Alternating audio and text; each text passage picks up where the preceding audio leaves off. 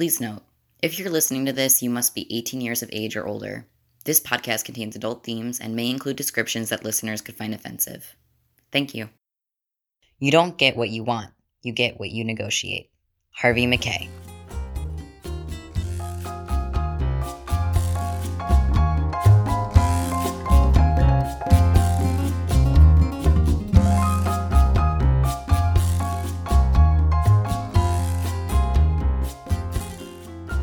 Welcome to the Kinky Nerdy Poly Podcast. This is episode 7. I'm G, And I'm M. and this is episode 7 where we're going to be talking about getting needs and wants met in a relationship. Yeah, so this was my poly topic that I had to choose. Mm-hmm. And I thought that this was a good one to kind of do at the beginning of our podcast. Yeah. Um, or towards the beginning because this is obviously going to be a really important thing in any relationship. Yeah. Obviously, in any relationship, whether it's a friendship or it's a partnership or it's a family relationship, whatever it is, there's going to be these exchange exchange of energy. There's going to be needs and wants that need to be met. So this is applicable to anybody, but we are going to be talking about it a little bit in the context of poly. Polyamory. Po- um, sorry, yes, polyamory. So Uh, we are going to be try to be conscientious about also saying polyamory. Yeah, I feel like for our listeners, generally when we're when we're talking about best practices in polyamory, I feel like this advice generally also applies outside of polyamory. I think I mentioned in a previous episode that you know I feel like the basics of polyamory are good communication, boundary setting, and transparency, and that's just that's just good stuff to have in relationships. Yeah, in any sort definitely. of close relationship that you have, and it could be friendships, it could be family relationships, and I know how difficult it can be to set boundaries in family relationships. Me too, G. And, you know, communication is good for, I think, any sort of relationship, even if it's not close. Right, of course. Yeah, Close we always want to be communicating to the best of our abilities Yeah. uh, to the fullest extent. Unless you're a Um, lawyer. Yeah. Then you're trying to obfuscate as much as you can. So lawyers don't listen in. Just kidding. We appreciate lawyers who are listening in. That was so convincing, Mbot. Very convincing. I am very convincing, aren't I? No, no one will ever discover that you're a robot. I mean, now it's been broadcast. Well, yes, but they only know you by your initial Mbot. And now they know me by Mbot. G-Man. Alright. Yeah, so I think that, yes, this can apply to all different kinds of relationships. In monogamy, in open relationships, in polyamorous relationships, whatever you want to call it. But I think that polyamory can sort of lend itself to people getting their needs and wants met in different ways. Because we don't have to, yeah, I mean, there's this comment. Uh, did you make this comment? Yes, I think I was the one who did all the second bullets. The second bullet points. Yeah. Well, see, here's the thing too: is like people who are monogamous. Like I feel like people who are monogamous are maybe more polyamorous than they realize, Okay. or maybe I'm not trying to say that they are polyamorous, but okay.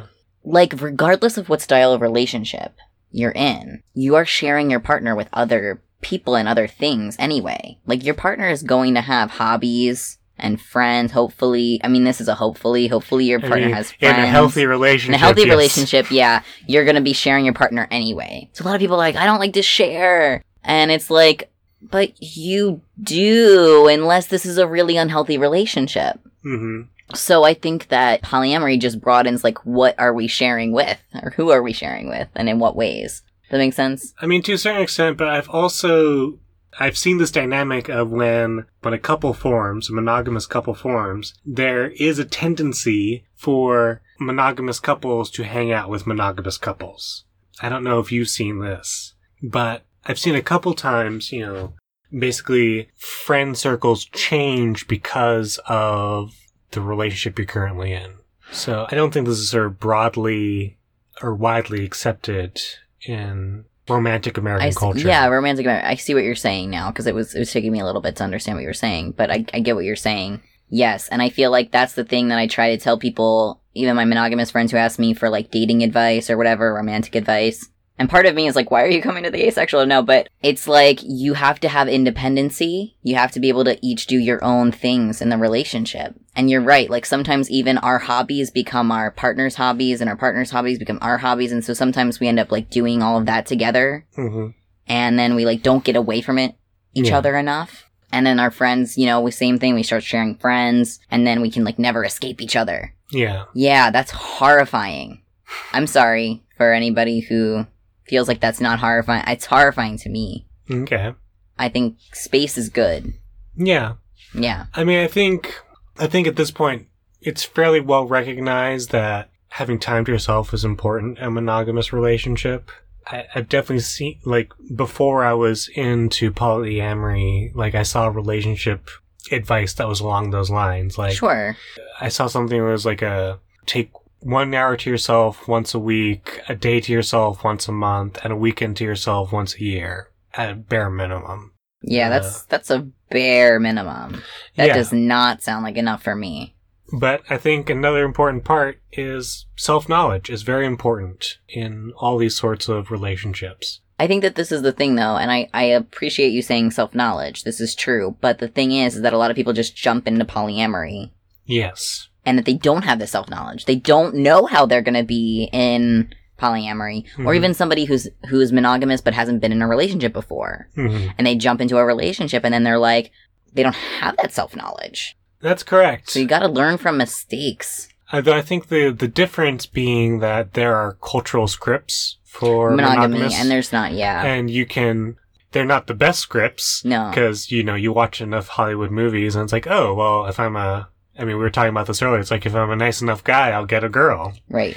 uh, which is not the case. Like you have to put in work into a relationship. hmm And also, but like, even if you put in work, you're never owed anybody. Correct. I think that this is really important. And I just have to say that for our listeners, like, no one is owed to you and you are not owed to anyone.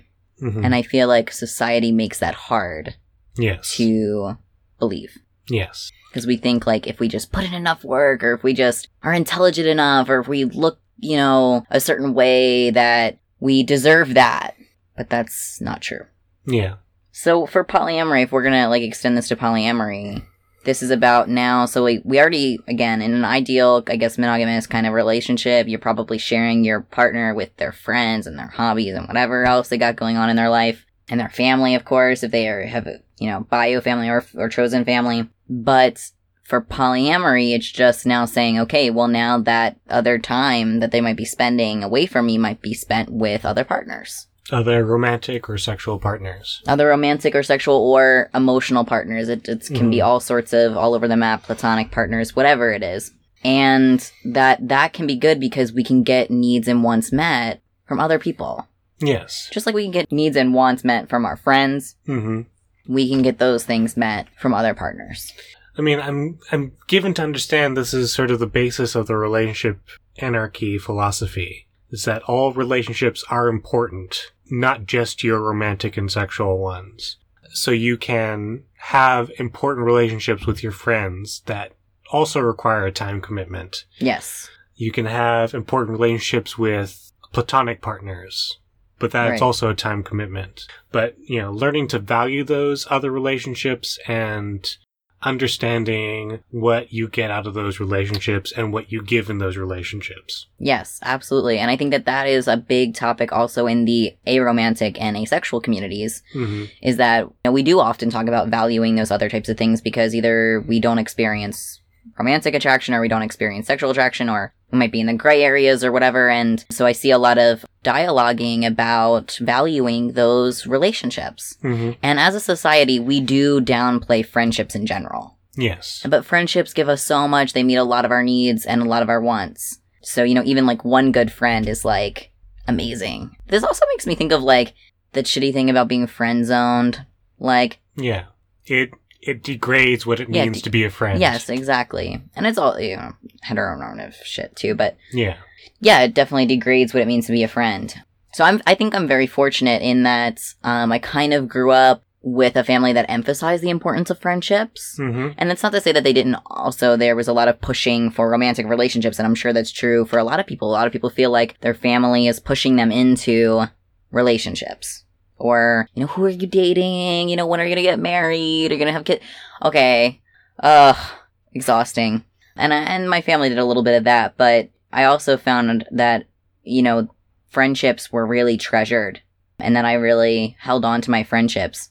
So I was able to, even from a young age, even though I didn't have the words for polyamory.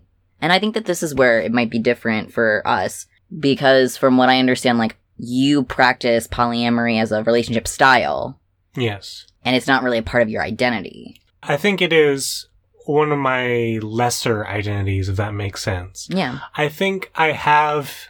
I mean, one of the things about being in these kind of communities is it gives you languages for, it gives you words for concepts that you knew about, but you couldn't express because you didn't have the words for it. So I, in effect, practiced a form of polyamory before I was in the polyamory community. I, my, my very first girlfriend in college, you know, we dated, we were in a relationship, and at one point she came to me and was like, this other person has asked me out. You know, I'm not sure how I feel about this. Uh, are you okay with I just go on a date? And I think, much like you, I don't, I don't really experience jealousy in the way that's sort of portrayed in Hollywood films. And I was, so, I was okay with it.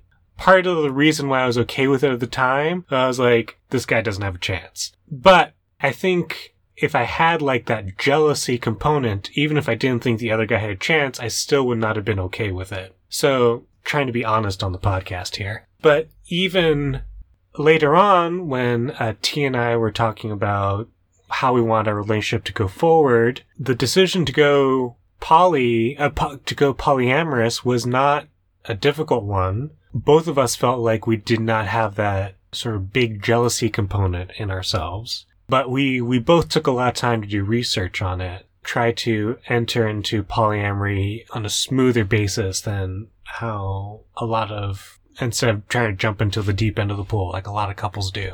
Right. So, I mean, that's not exactly similar to my experience, but I think even from a young age, like even like as young as like 14, I kind of knew that I was quote polyamorous, even though I didn't have the words, because I knew I was attracted to different people at the same time in different ways. Like I had really strong platonic bonds with people, Mm-hmm. or kind of like romantic esque relationships, but they weren't romantic in the typical sense. And I guess today I would call that like queer platonic. And I, I sort of had these experiences when I was younger that I didn't have the terminology for. So both the asexual community as well as the polyamorous community have sort of helped me to be able to find the words for that. But I do feel like it's a pretty big part of my identity because sometimes I feel like so overwhelmed by how much like I love people. Okay.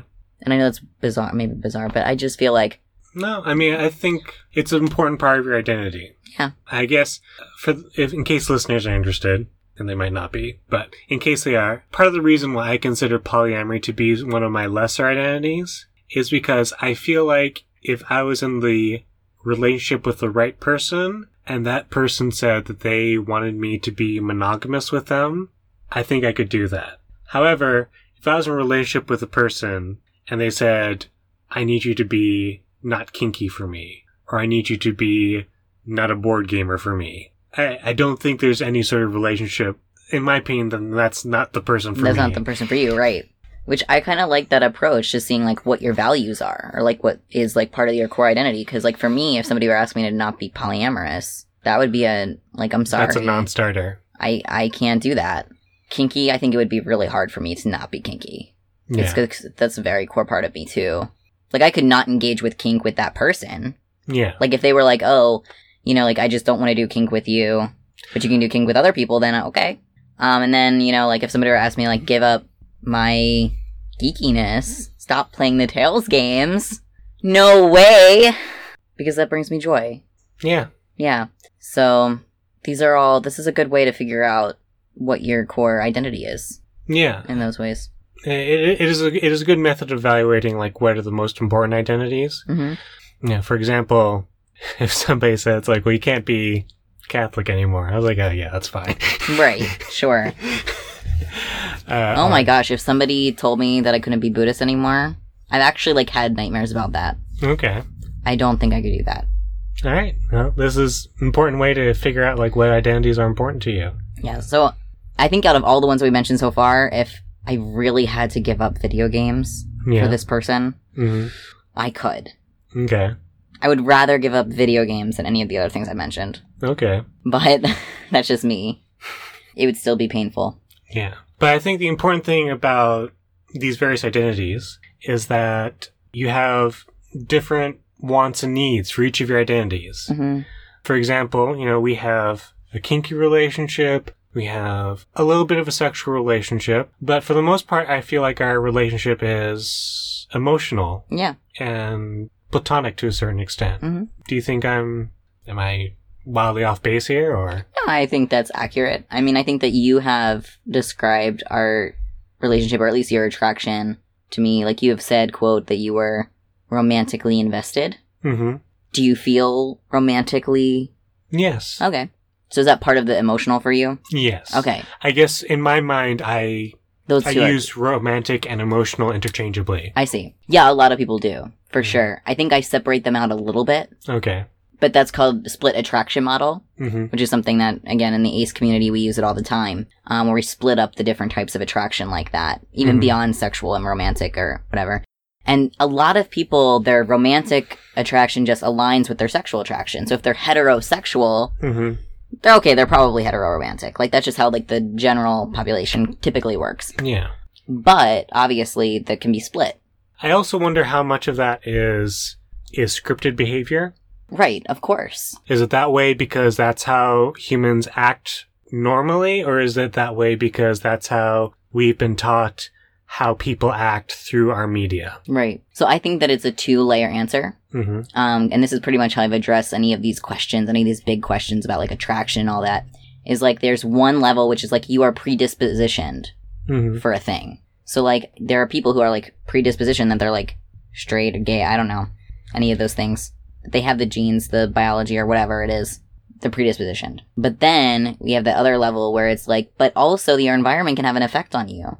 Hmm And people don't like to admit it, but sexuality can change. Sexuality is fluid. Yeah. And so if we're already predispositioned to be straight and we get fed messages of be- being straight because that's what we see in our media, those enforce each other. So Mhm. now it's going to be a very concrete sort of identity, right? And we're going to cling to it. We're going to attach to it. And whereas, you know, if we're predispositioned to be a different than the normal kind of attract, you know, attracted to different, something different than the normal kind of stere- stereotypical model, then it's going to be harder because your environment's still going to be pressuring you, you know, in this other way. hmm So we do still like internalize a lot of those messages. And so of course I have a lot of internalized heteronormativity, even in our relationship. hmm So yeah, I mean I'm very emotionally and romantically attracted to you.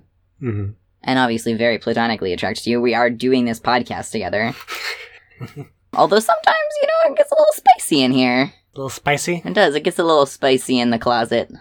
In G's closet. That's And why we're hiding in it all the time. I think we definitely have a kink relationship. hmm And I think that, you know, we meet each other's needs a little bit on that level, but it's like, cause you're more, you're a sadist, Yes. and I'm more into like the control, yes. which is fine, cause I still like being a masochist hmm to you and to certain people. Yes. So I enjoy that with you.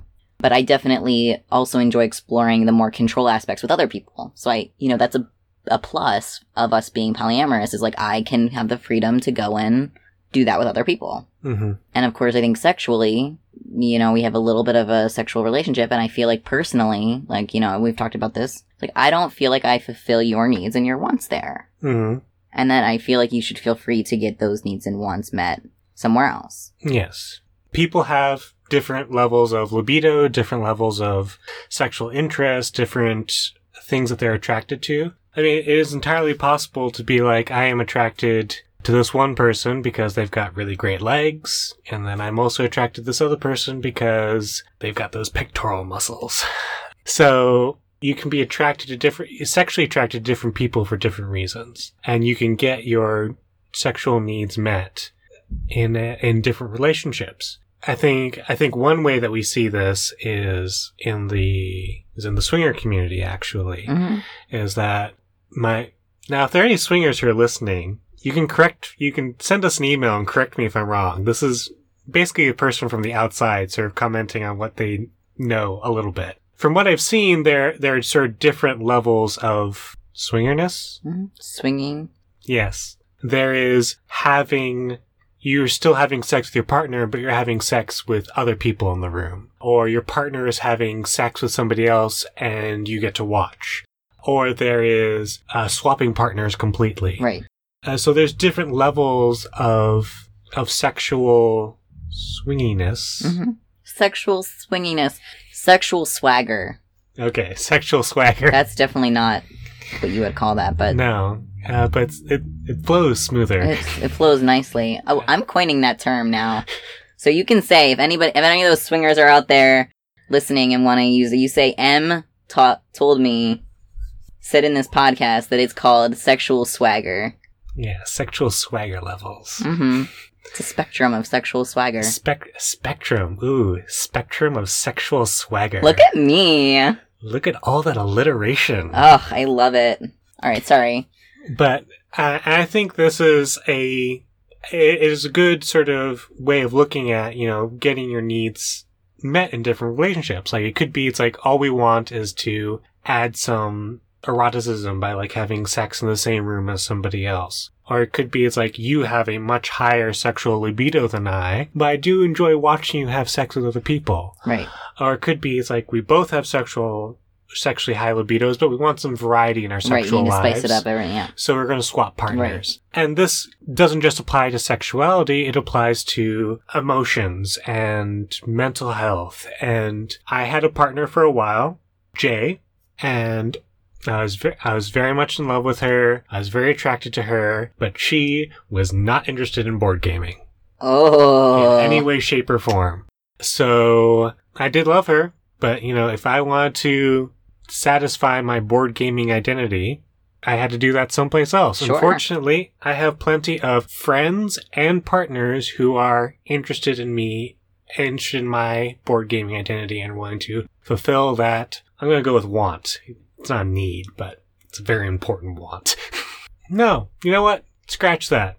Board gaming is a need. I like that social Yes. interaction. Absolutely. You're entitled to this need. Yes. So I have plenty of friends and partners who are willing to satisfy that need of mine. It's like I like I like to board game with people. It is a fun social activity and my partner Jay could not satisfy that, and that was fine. We were able to do other things together. We watched TV shows together. We were sexually, we had sexual activities with each other. No, we had sexual intercourse with each other. Hey, how do I want to say this? You did sexy things with Jay. Yeah, that that sounds much better.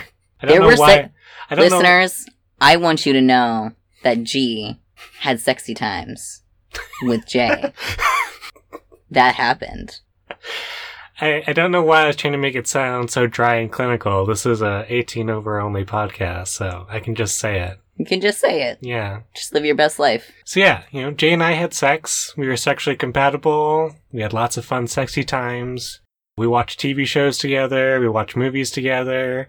You know, we bonded over a lot of things, but board gaming was not one of them. I don't know if you've got another sort of good example of that. I feel like the only thing that like immediately comes to mind is like my Buddhism, like my Buddhist practice. Mm-hmm. And like this doesn't really necessitate that other partners are there to meet that need because I can go and meet that need on my own or I can go to my Buddhist community, my Buddhist Sangha, Mm-hmm. and I can get that need met. And like I don't bring that really to my relationships, but like A does go with me to meetings sometimes or like he does engage with me on a Buddhist level or he'll listen to me talk about it. But for me it's like I actually enjoy kind of having that like that's my thing kind Mhm. of thing. And I'm like that gives me some other space where I can just like A can never fulfill my Buddhist identity. Yeah. I have to get that fulfilled on my own Yes. through other means. So I think that's the only like kind of equivalent I can think of. Well, I think, if you don't mind me maybe expounding for a second, Yeah, go for it. I think spirituality is very important to you Yes, in a way that it is not important to me. Mhm. And correct me if I'm wrong, Em, but Mhm. I suspect a part of your relationship with A is that you share this. I mean, you've been teaching A about Buddhism, is my understanding. Mm-hmm. And so now you sort of have this shared spiritual connection, which if I'm being completely honest, like you can talk to me about Buddhism all you want, Mhm. and I'm willing to talk with you about Buddhism. I'm never going to have that same shared Right, spiritual sure, connection Absolutely. because spirituality is just not that important to me. It's not a need. It's not a core Yeah. part of your identity, like we were just talking about. So I think it's good that you have a partner who has the same sort of spiritual, same sort of emphasis on, not the same, but a similar, A similar spirit spiritual, yeah. interests as you do. right. Because I think that makes your life better. It does. For sure. And actually, so I just pulled up so we can talk about the difference between like needs and wants. And like, you know, you were just saying like board gaming is like a need for you and for me like, you know, Buddhism is a need for me. And I'm looking at like Maslow's pyra- pyramid. Mhm. So a lot of people know like Maslow's pyramid. And so in the bottom you have like your basic needs and those are like physiological needs. So those are food, water, warmth, sleep. Then you have sa- safety needs right above that, which is like security and s- and safety. Those are both basic needs. So the safety needs and physiological needs are basic. So we need those, of course. Mhm. And so hopefully, you know, if in a healthy relationship, those things are being provided Yes. or are somehow being met and like not withheld from you. And then, you know, the next part up is psychological needs. So we have like belongingness and love. So like that's our intimate friend, our intimate relationships and our friendships. And then above that is esteem needs. So we have prestige, feeling of accomplishment. So that's like, you know, how are we excelling in our own lives? Like, what are those things that we really take pride in? Like, gee, you really take pride in this podcast. I do. You do. And you really enjoy it. And like, you, I think you have a feeling of accomplishment when you put out a pod, when you put it an episode. Yeah. So that's like getting those psychological needs met, you know, Mhm. in some way. And then also, of course, your D and D campaign. Yeah. Um, that's also like a feeling of accomplishment. And then like the one at the very top of the needs is your self fulfillment needs, which is like self actualization. Mhm. Of course, in Buddhist terms, we might call that like enlightenment, if you will, Yeah. um, or like flow. hmm And that is achieving one's full potential, including creative activities. So this makes me think about like your interest in board games. Yeah. So like something that I really see for you as like a way that you could get like that board game identity, like at, to meet one of that, that top need yeah. is like make your own board game because that's like creative. Yeah. I mean, we've, been We've talking about about, that. doing a, a a kinky RPG, uh, which you know we've we've barely started talking about it, but it, it is it is a design doc on the internet. It is. And so I think that like that's that self-actualization piece is so important. And I feel like if you're in a relationship, you need to still be able to go for that top piece. hmm But where a lot of people fail, whether poly or or polyamory or monogamy, is Mhm. that they get in the way of their partners getting to the top because they're kind of it might become a competition in some people that they, you know, I, I think there's also, especially in monogamous relationships, there's a sense that our goals should be shared, shared, right, and we should not have individual goals, right. which I don't think is a particularly healthy way of looking at it. I No. think everybody should have sort of individual goals that they want to achieve. Right. Yeah, that's super important. So poly- polyamory can lead to that, although I have been in polyamorous relationships where everybody's self-actualization was not, you know, on the table. hmm And so I th- also in this article, and I'll send this to you so you have it, but they ha- have a list of questions that you can ask to check whether uh, your desire or impulse is a need or a want. Mm-hmm. So here's the list. Okay. So stop and ask yourself, is this something that I need in my relationship in order to be satisfied? Okay. Is this something that I can live without? If I don't get this thing, what will be the result? So I don't get this thing, what will be the result? Is this a requirement for a healthy relationship? So going back to those basic needs. hmm Am I being impulsive? Am I comparing my relationship to others' relationships? I feel like, and I'm going to pause there in the list, that one can be tricky in polyamory because sometimes we do compare Oh, yeah. between, you know, like, oh, this relationship is, yeah, better than that other relationship that you have or whatever. I mean, sometimes I feel like some people set up hierarchical polyamorous relationships where it's explicitly like comparing relationships. Yeah. Like here, here are the primary relationships here, and here are the secondaries, and you can't help but compare those relationships because there is a label. There's a label, right. And it's okay if you're consenting to that and you understand what that label means and you Mhm. want that label. Yeah. Because I know people who use them. But for me, they're not useful. Um, I don't like that. So then, okay, so we have comparing relationships, and there's two more questions. Have I seen this modeled in a real life relationship? Okay. I like that one. And I think this can go back to kinky things because we've touched on like healthy versus non-healthy DS. Yeah. And some people like want to jump into like a DS relationship, hmm but they might not have ever seen it modeled in a real life situation.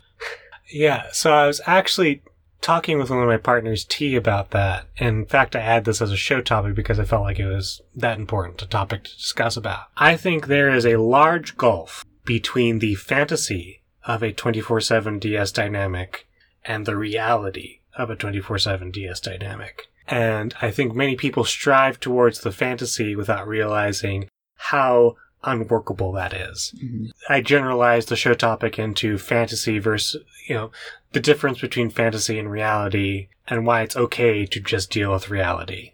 Or I might shorten it when we actually get to the show, but I think, yeah, there's a large gulf between There is. the fantasy of certain situations and the reality. I think, for example, uh, for a non DS example, I really like the fantasy of public sex. hmm The reality of the situation, I do not want to have sex in public. hmm It is just too nerve wracking. Sure. but I love fantasizing about it. I'll certainly do role plays with partners about it. I don't think I'm ever going to do it. hmm I don't want to say never ever because oftentimes Yeah. never has become some days, but I, I think for, for at least the, the near future, I'm never going to be doing public sex. Or not unless there's a very specific controlled scenario, which is not what the fantasy of public sex is about. Right. Sure. So I lost track of what I was saying. That's okay. I have one more question that's on this list. So the last one after have I seen this modeled in a real life relationship? The last one is what tells me or shows me that I need this in my relationship. Okay. So I feel like that was a good list. And also I think it's important to again review the Maslow's pyramid. hmm Um, because all of those at every level are needs. They're just different types of needs. Yeah. So another thing that we that you can look at when trying to identify your needs and wants is to look at your love language. Yes. Love languages rather. Love languages. So Yeah. this is this is an important concept, I feel like. And so there is a a book. There's a book, yeah. There's a book The five love languages. The Five Love Languages, uh, which details five different ways that a person can express love. And I think it is important for people to to look at those love languages. There is a quiz on the person's website, which I should probably link in the show notes, uh, which you can take to have the quiz tell you what your love languages are. But the five love languages are acts of service, words of affirmation, Quality time, quality time. physical touch, and buying gifts. Yes. Or giving gifts. Yep. Not buying gifts, because you can hand make gifts. I forgot. Sorry. Yeah. So I'll add this link into the show notes, but I think a fun way to visualize these different love languages is the burrito method of love languages. So, acts of service. You express love by making somebody a burrito. Words of affirmation. I love you like I love burritos. Giving gifts. You give somebody a burrito. Physical touch. You wrap a person up with a hug like a burrito. And, oh, what's the last one? Quality time. Let's Quality go get time. some burritos together. Let's go get some burritos together. Yeah, that's a good one. That's Yeah. fun.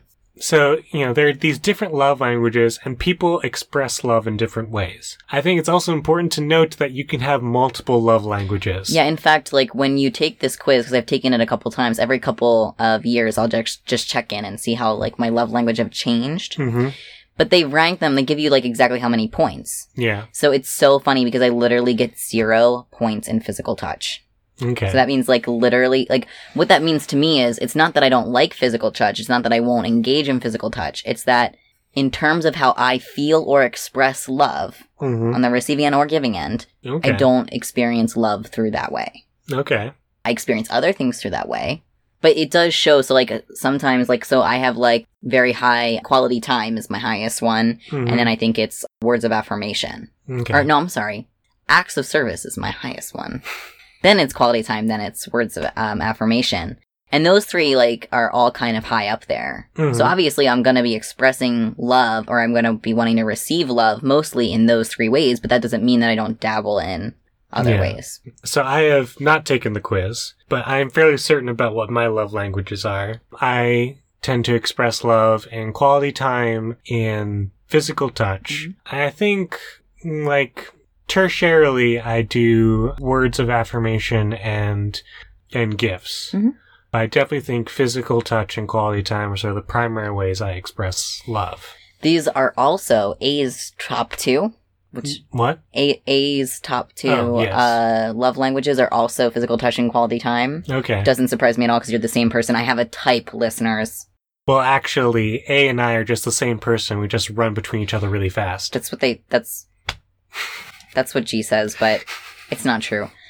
But um, no, A is very similar. And what I think what's nice is that even though physical touch is so low for me, hmm because you and A both like the quality time, hmm that's how I like get that met. So that way I'm able to give back with physical touch. Yeah. So even though like that's not how I would necessarily naturally want to express my love, hmm then it's still like I feel comfortable Yeah. doing that. Mhm. And we aren't we're still compatible because Yeah. yeah. But if you're opposite on all of them, then that could be a problem. Yeah. They, they need to sit down and have a talk. Yeah. Which will probably be my next polyamory episode communicating about communicating. We're going to just communicate about communicating. Yeah. Okay. It's more comp. it's actually really complicated. Alright, so the next bullet point is just practical experience, exclamation point. So Oh yeah. I think Practical experience. So we talked a little bit about some anecdotes, but because there was a specific episode which prompted you to want to do this as our next, as your next uh, polyamory Topic. episode topic. Yes.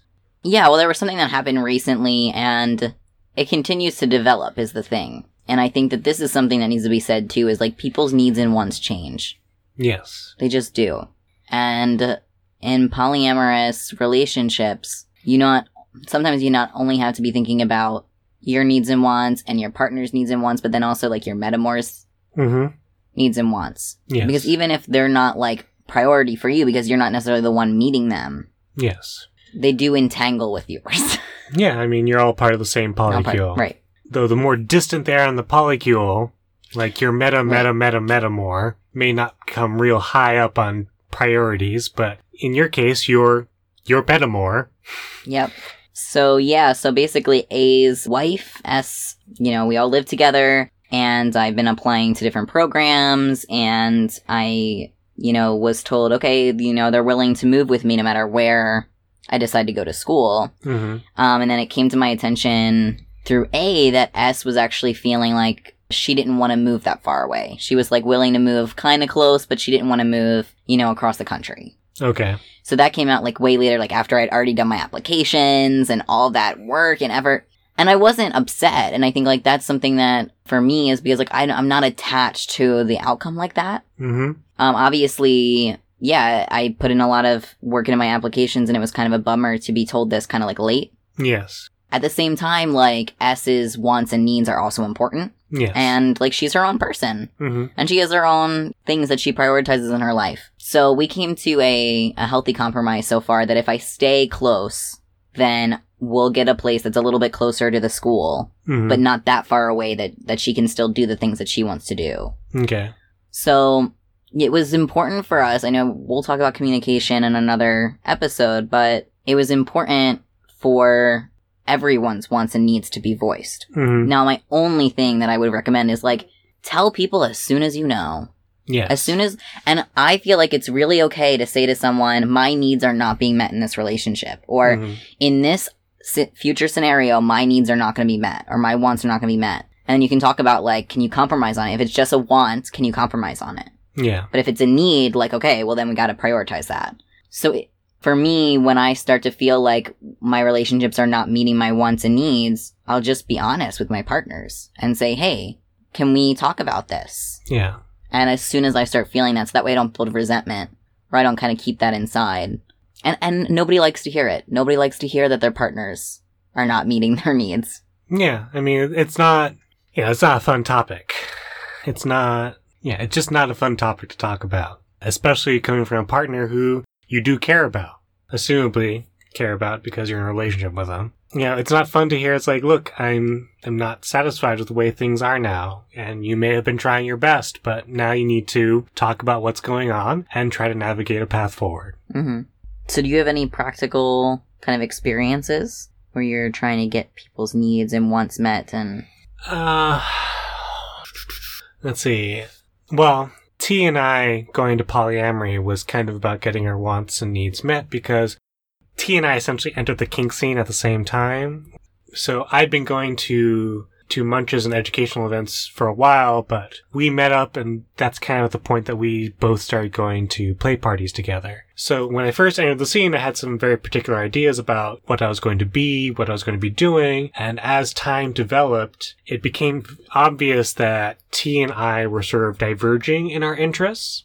T was getting much more interested into DS dynamics, and I was very much becoming aware that I was not interested in that at all. So part of the reason why we were doing research about polyamory was because we were aware that we were not satisfying each other's wants and needs in certain areas. Especially as time went on, it became increasingly clear that T was not a masochist and I was a sadist. So, you know, that's a hard, that's a hard thing to work around. Right. when your Um, like kinks are like so completely opposite or not at Yeah. all. Yeah. So we we did that research and we eventually decided to start i mean we had already had other play partners we weren't playing exclusive with each other in the kink scene but i think there's a significant step between playing with somebody and entering into a sort of longer ds dynamic with them if that oh, makes sense definitely different. Yeah. so, you know, we did a lot of research. Not 100% of the research was helpful because a lot of the research is stuff like, you know, the ethical slut or uh, more than two, which doesn't really delve into DS dynamics. So we realized that we'd be navigating some of this ourselves because there was no podcast to talk about these things. Wow. Now there's a podcast where people talk about these things. Yeah, that wasn't forced at all. But uh, we realized we'd be navigating some of these things ourselves, but we were fairly confident in our ability to communicate with each other how we were feeling as we kept on going forward, and we were aware of enough of the la- of the landmines that might possibly be out there that we felt like we could navigate relatively safely. And you know, here we are, five years later, and you know we're still going pretty strong. Though again, our relationship has changed dramatically since then. Uh, you know, it started off as a romantic and sexual uh, and emotional relationship, but now we've largely sort of transitioned to a somewhat romantic but mostly platonic relationship, and it's still a very strong relationship. I've told T things that I haven't really told anybody else. Mhm. T tells me about her life. You know, I try to give her emotional support when she's having trouble with her other partners. And, you know, part of the reason why T values me is that, you know, I'm a fairly, fairly level person. You know, I don't, I don't have a whole lot of drama in my life. So it helps her to have me in her life and helps me t- to have her in my life. Yeah, that's great. I definitely feel like seeing your relationship that it is definitely important for both of you and it's also like really cool because a lot of people who are into polyamory might not even be able to see or or understand like a platonic relationship that is like that important. hmm So even within polyamory there's definitely like almost this implied hierarchy of like a sexual like a romantic relationship. So I, I hear kind of like sometimes people are like, oh yeah, well I wouldn't mind if my partner fucked someone else, but I don't want them to fall in love with someone else, you know, that Mhm. kind of thing. And I think that a lot of polyamorous people, if if they weren't aware of like how strong that platonic kind of relationship can be, then they would be like, well, that's not polyamory because, or that's not a relationship or whatever because you know you're just friends. And I hate hearing that. I hate that because Just friends. just friends. As if Ugh, friends aren't uh, an right. important relationship. Right. It's like, come on. Yeah. So I think that relationship is super important. I can think of one other example, though it's a little bit. Hmm. I guess it is an important example, so I'm going to talk about it. Okay. So I was in a relationship with Kay. We haven't used k right? Whatever. For the purposes of the conversation, this is the only time I'll be talking with K- about Kay. Okay. if we talk about K in some other instance, it's a, different, different Kay. person. Yeah. So I was in a relationship with K, and this was the first polyamorous relationship that K had ever been in Mhm. and K had just transitioned into being a woman. And I was really sort of the first uh, romantic and sexual relationship that K had ever been with. Hmm. And it was, I really loved Kay. Aw, And there's a part of me that still loves Kay. Sure. But as our relationship developed, basically about three to four months in, I realized that Kay was very unhappy Hmm. well, maybe not very unhappy, but was not Kate was unhappy enough that she wanted to leave the relationship, but she did not know how to end it. Mm. So I had a talk with Kay and I was like, look, I think you're unhappy. If I'm wrong, I'm wrong and I'm sorry, but I think you're unhappy. Kay admitted that they were unhappy, that, she was unhappy, and we decided that we should call it off because there wasn't really, you know, for whatever reason, the relationship wasn't working for her. And that was a case where it's like we, despite the fact that I wanted to continue the relationship, Kay felt like I could not meet her needs. And, well, if I can't do that, then, you know, the relationship has to end. And so we parted ways amicably.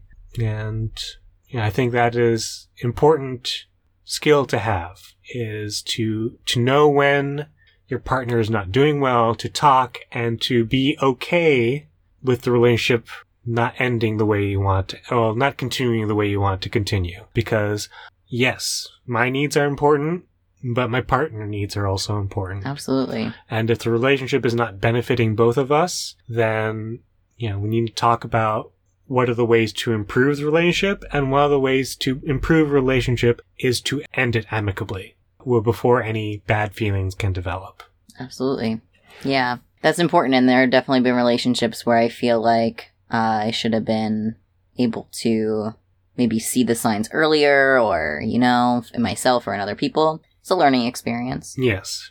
That being said, I have been on the receiving end of an ending of a relationship. I mean, it wasn't really a relationship, but it was like the end of one part of a type of friendship that I had. hmm And and we did end amicably and I'm still friends with the person, but like we had a little bit of a DS thing on top of the friendship. hmm It wasn't serious though, like we were doing it out of friendliness, but I definitely wanted to explore a little bit more of that with him. Hmm And he wasn't in the place to provide as much as like even he wanted to. hmm Um, and so he was just honest that he was not going to be able to do that and that he was willing to continue at the same level that we were or we should just stop it altogether. And I was like, well, I really like feel like it wasn't just a want at that point. Like I didn't just want it to be more, hmm but it was like I needed to get that fulfilled Yeah.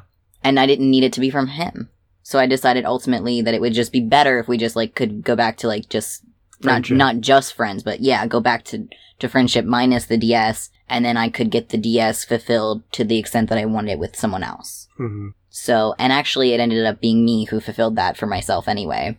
That could be a whole topic like de-essing yourself or Yeah. mastering yourself. That, yeah, that can be a whole topic. Yeah. It'll be mostly you talking about it, I right? But you know, if you're if you're willing to to talk and listen to my to my questions and answer them, you know, You have great questions. yeah, I try. Yeah. No, you can brag. G has amazing questions. I mean, it's a the the interview skill is a skill you have to kind of build up over the years. How did you get that interview skill? How did I get that interview skill? See, I just turned it back on you because I asked you a Yes. question. Okay. Yes, I I saw. Uh, I heard. you heard, yeah. Probably part of my attempt to uh, become more socially adept is learning to ask questions. And part of the way that I sort of navigate social landscapes is to be a good listener. And part of being a good listener is asking good questions. I'm not always good at the asking questions part, but I try to be. You'll notice, I don't know if you've noticed them, but usually the larger the social gathering is, the more silent I am, which is why this is a two person podcast Yes. instead of a six person podcast. And and also the closet factor, but There's also the closet factor. There's only so many people you can put in the closet right. before the closet explodes. Right. It's a lot of people that would be out of the closet. Yeah. So I feel like we've touched on everything. Uh you wanna do the call to action? Well, first, oh. uh, so first off, as we wrap up this episode, I would like to thank the people who have sent an email feedback. Yes, thank you so much. And I would also like to thank the people who have followed us on Twitter. Thanks to our Twitter followers. It is nice to know that I'm tweeting to somebody who might who might see my tweets rather than tweeting into the void. I'd also really like to encourage our listeners to send us feedback, to email us, to follow us on, to send us uh, Twitter DMs. Sorry, I've not actually really used Twitter before, so I'm a little behind on the lingo. or the jargon, you know, send me Twitter, send us Twitter DMs. Uh, there's going to be a little section uh, where I'm telling you how to contact us. There's also, I think, a form on our website. There's a form on our website to contact us. Also, you can leave us a review on iTunes, right? Yeah, leave us a review wherever you get your podcasts. Because, you know, we're not, we're not getting a majority of our podcast listens through iTunes. But, you know, wherever you get your podcasts, you know, you can leave us a review. You can Share with your friends. Yeah. Share with your friends. I feel like if nothing else, I'd highly encourage you to share this with your friends who might be interested in these kinds of things because part of, part of the reason why M and I are doing this podcast is because we want to be informative and we want to be A Uh, bridge a for bridge people. for people to try to enter into these various kinds of communities. Or just even learn more about them. Even if they're already in them, Yeah. they can still learn about all the cool little niches. Yeah. And lastly, I'd like to thank K and A. Well, no, another K. Hmm. I'd like to thank my friend K and A for beta listening to our episodes and catching all my editing mistakes before they go out there. And with that, this is G. And this is M.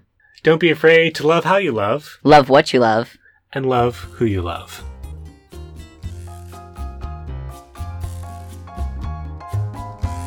If you'd like to get in touch with either myself or M, you can tweet us at KNP Podcast or email us at kinky.nerdy.polly at gmail.com.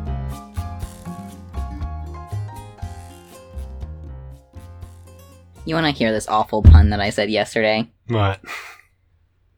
So um, I was hanging out with my friends, uh, well, my one friend, and um, we were, I was supposed to be hanging out with him and his girlfriend, and his girlfriend had to go to a funeral. It was really upsetting, and uh, for it was for her friend's dad, and um, I was talking with my friend, and I was like, "Yeah, I really miss her. I wish she was here right now because you know, and I know she has to go to this funeral, but it'd be nice to have her here." And he was like, "Yeah, dead people." just getting in the way. And I was like, yeah, can't they just get a life?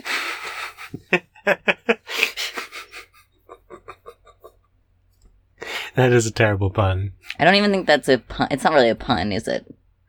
It's not really a play on words in that way. I mean, it is a play on the phrase get a life. Right, yeah. Which I feel like that is a pun. Really? Okay. Yeah.